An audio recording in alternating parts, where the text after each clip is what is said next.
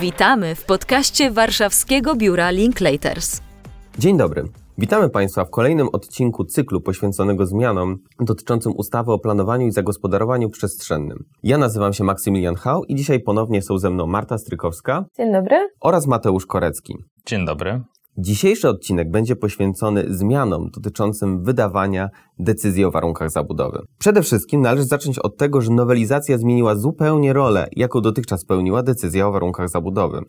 Decyzja o warunkach zabudowy wydawana na dotychczas obowiązujących zasadach przyczyniała się do rozproszenia zabudowy, podczas gdy intencją ustawodawcy było to, żeby obecnie decyzja o warunkach zabudowy służyła jej zagęszczaniu. W jaki sposób zostanie to osiągnięte? Zostanie to osiągnięte za pomocą trzech istotnych zmian dotyczących warunków wydawanie decyzji o warunkach zabudowy. Po pierwsze, możliwość uzyskania decyzji o warunkach zabudowy zostanie uzależniona od wyznaczenia obszaru uzupełnienia zabudowy. Po drugie, zasada kontynuacji zabudowy zostanie zastąpiona zasadą zgodności z planem ogólnym. Po trzecie, ograniczone do 200 metrów zostanie obszar analizy na potrzeby określenia dokładnych parametrów wskazanych w decyzji o warunkach zabudowy. Jak zaznaczyłem, pierwszą istotną zmianą w zakresie wydawania decyzji WZ będzie uzależnienie możliwości jej uzyskania od wskazania w planie ogólnym tzw. Tak obszarów uzupełnienia zabudowy. Poprzednim stanie prawnym decyzja WZ mogła być wydana zawsze, jeżeli dany teren nie był objęty miejscowym planem zagospodarowania przestrzennego. Obecnie decyzja WZ będzie mogła być wydana tylko w odniesieniu do tych terenów, które w planie ogólnym zostaną oznaczone jako obszary uzupełnienia zabudowy. Co istotne, Wyznaczenie obszaru uzupełnienia zabudowy w planie ogólnym będzie fakultatywnym uprawnieniem gminy. Oznacza to, że gmina może w ogóle nie wyznaczyć obszaru uzupełnienia zabudowy, jeżeli będzie miała taką wolę, co w konsekwencji doprowadzi do sytuacji, w której w danej gminie w ogóle nie będzie można uzyskać decyzji WZ.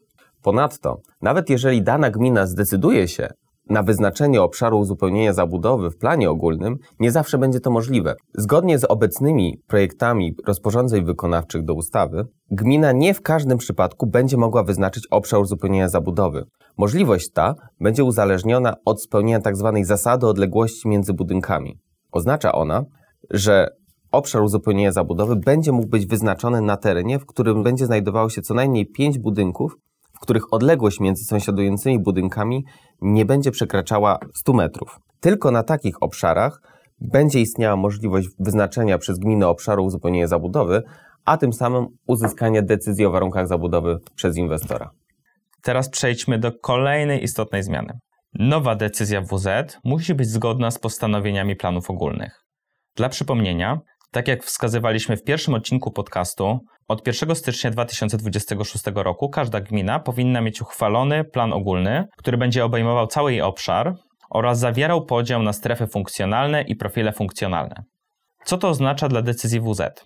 Zniesiona została zasada kontynuacji funkcji na rzecz wymogłej zgodności z planem ogólnym.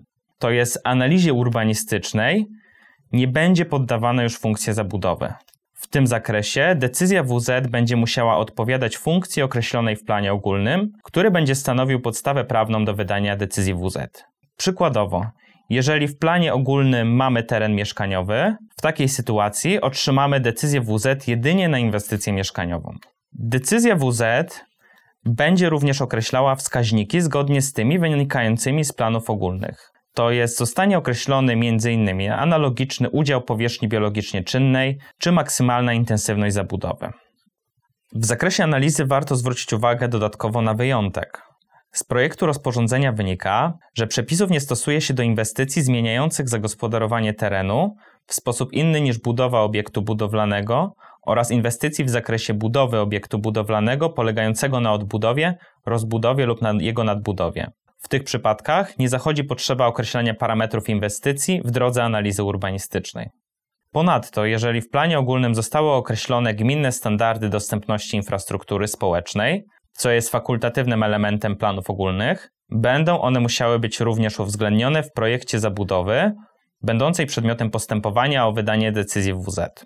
Kolejnym niezwykle istotnym elementem jest zmiana w zakresie ograniczenia odległości obszaru analizowanego. Zgodnie z wcześniejszym reżimem pozostaje minimalna trzykrotność frontu, jednak zostaje określony maksymalny promień obszaru analizowanego, który będzie mógł wynieść do 200 metrów, co stanowi realizację zasady bliskiego sąsiedztwa w kształtowaniu zabudowy, która w dawnym reżimie z uwagi na brak maksymalnego promienia obszaru analizowanego była nadużywana przez organy administracji. Kolejna istotna zmiana okres obowiązywania decyzji, o którym opowie Marta. Ostatnią, ale równie znaczącą zmianą w zakresie wydawania decyzji WZ jest wprowadzenie terminowego charakteru tej decyzji. Zgodnie z nowelizacją decyzje WZ wygasną w terminie 5 lat od daty uprawomocnienia się decyzji. Istotne jest, że pięcioletni termin liczymy od dnia uprawomocnienia się decyzji, a nie od momentu, w którym decyzja stała się ostateczna. Zgodnie z definicją wprowadzoną przez ustawodawcę, decyzją prawomocną jest decyzja ostateczna, której nie można zaskarżyć do sądu. Wspomniana przeze mnie zasada nie będzie miała zastosowania do decyzji o warunkach zabudowy, które stały się prawomocne przed wejściem w życie nowelizacji. A więc powyższa zasada objęła ostateczne decyzje WZ, które nie zdążyły się uprawomocnić do dnia wejścia w życie nowelizacji. Warto też wspomnieć, że do spraw wszczętych i niezakończonych wydaniem ostatecznej decyzji o warunkach zabudowy do dnia wejścia w życie ustawy, czyli do 24 września 2023 roku, stosuje się przepisy dotychczasowe.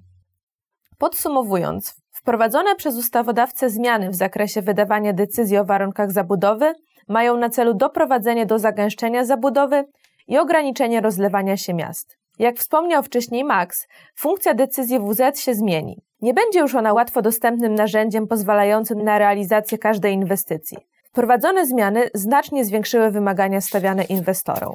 Serdecznie dziękujemy Państwu za wysłuchanie dzisiejszego odcinka. Już dziś chcielibyśmy zaprosić Państwa do kolejnego odcinka, w którym opowiemy o zintegrowanych planach inwestycyjnych.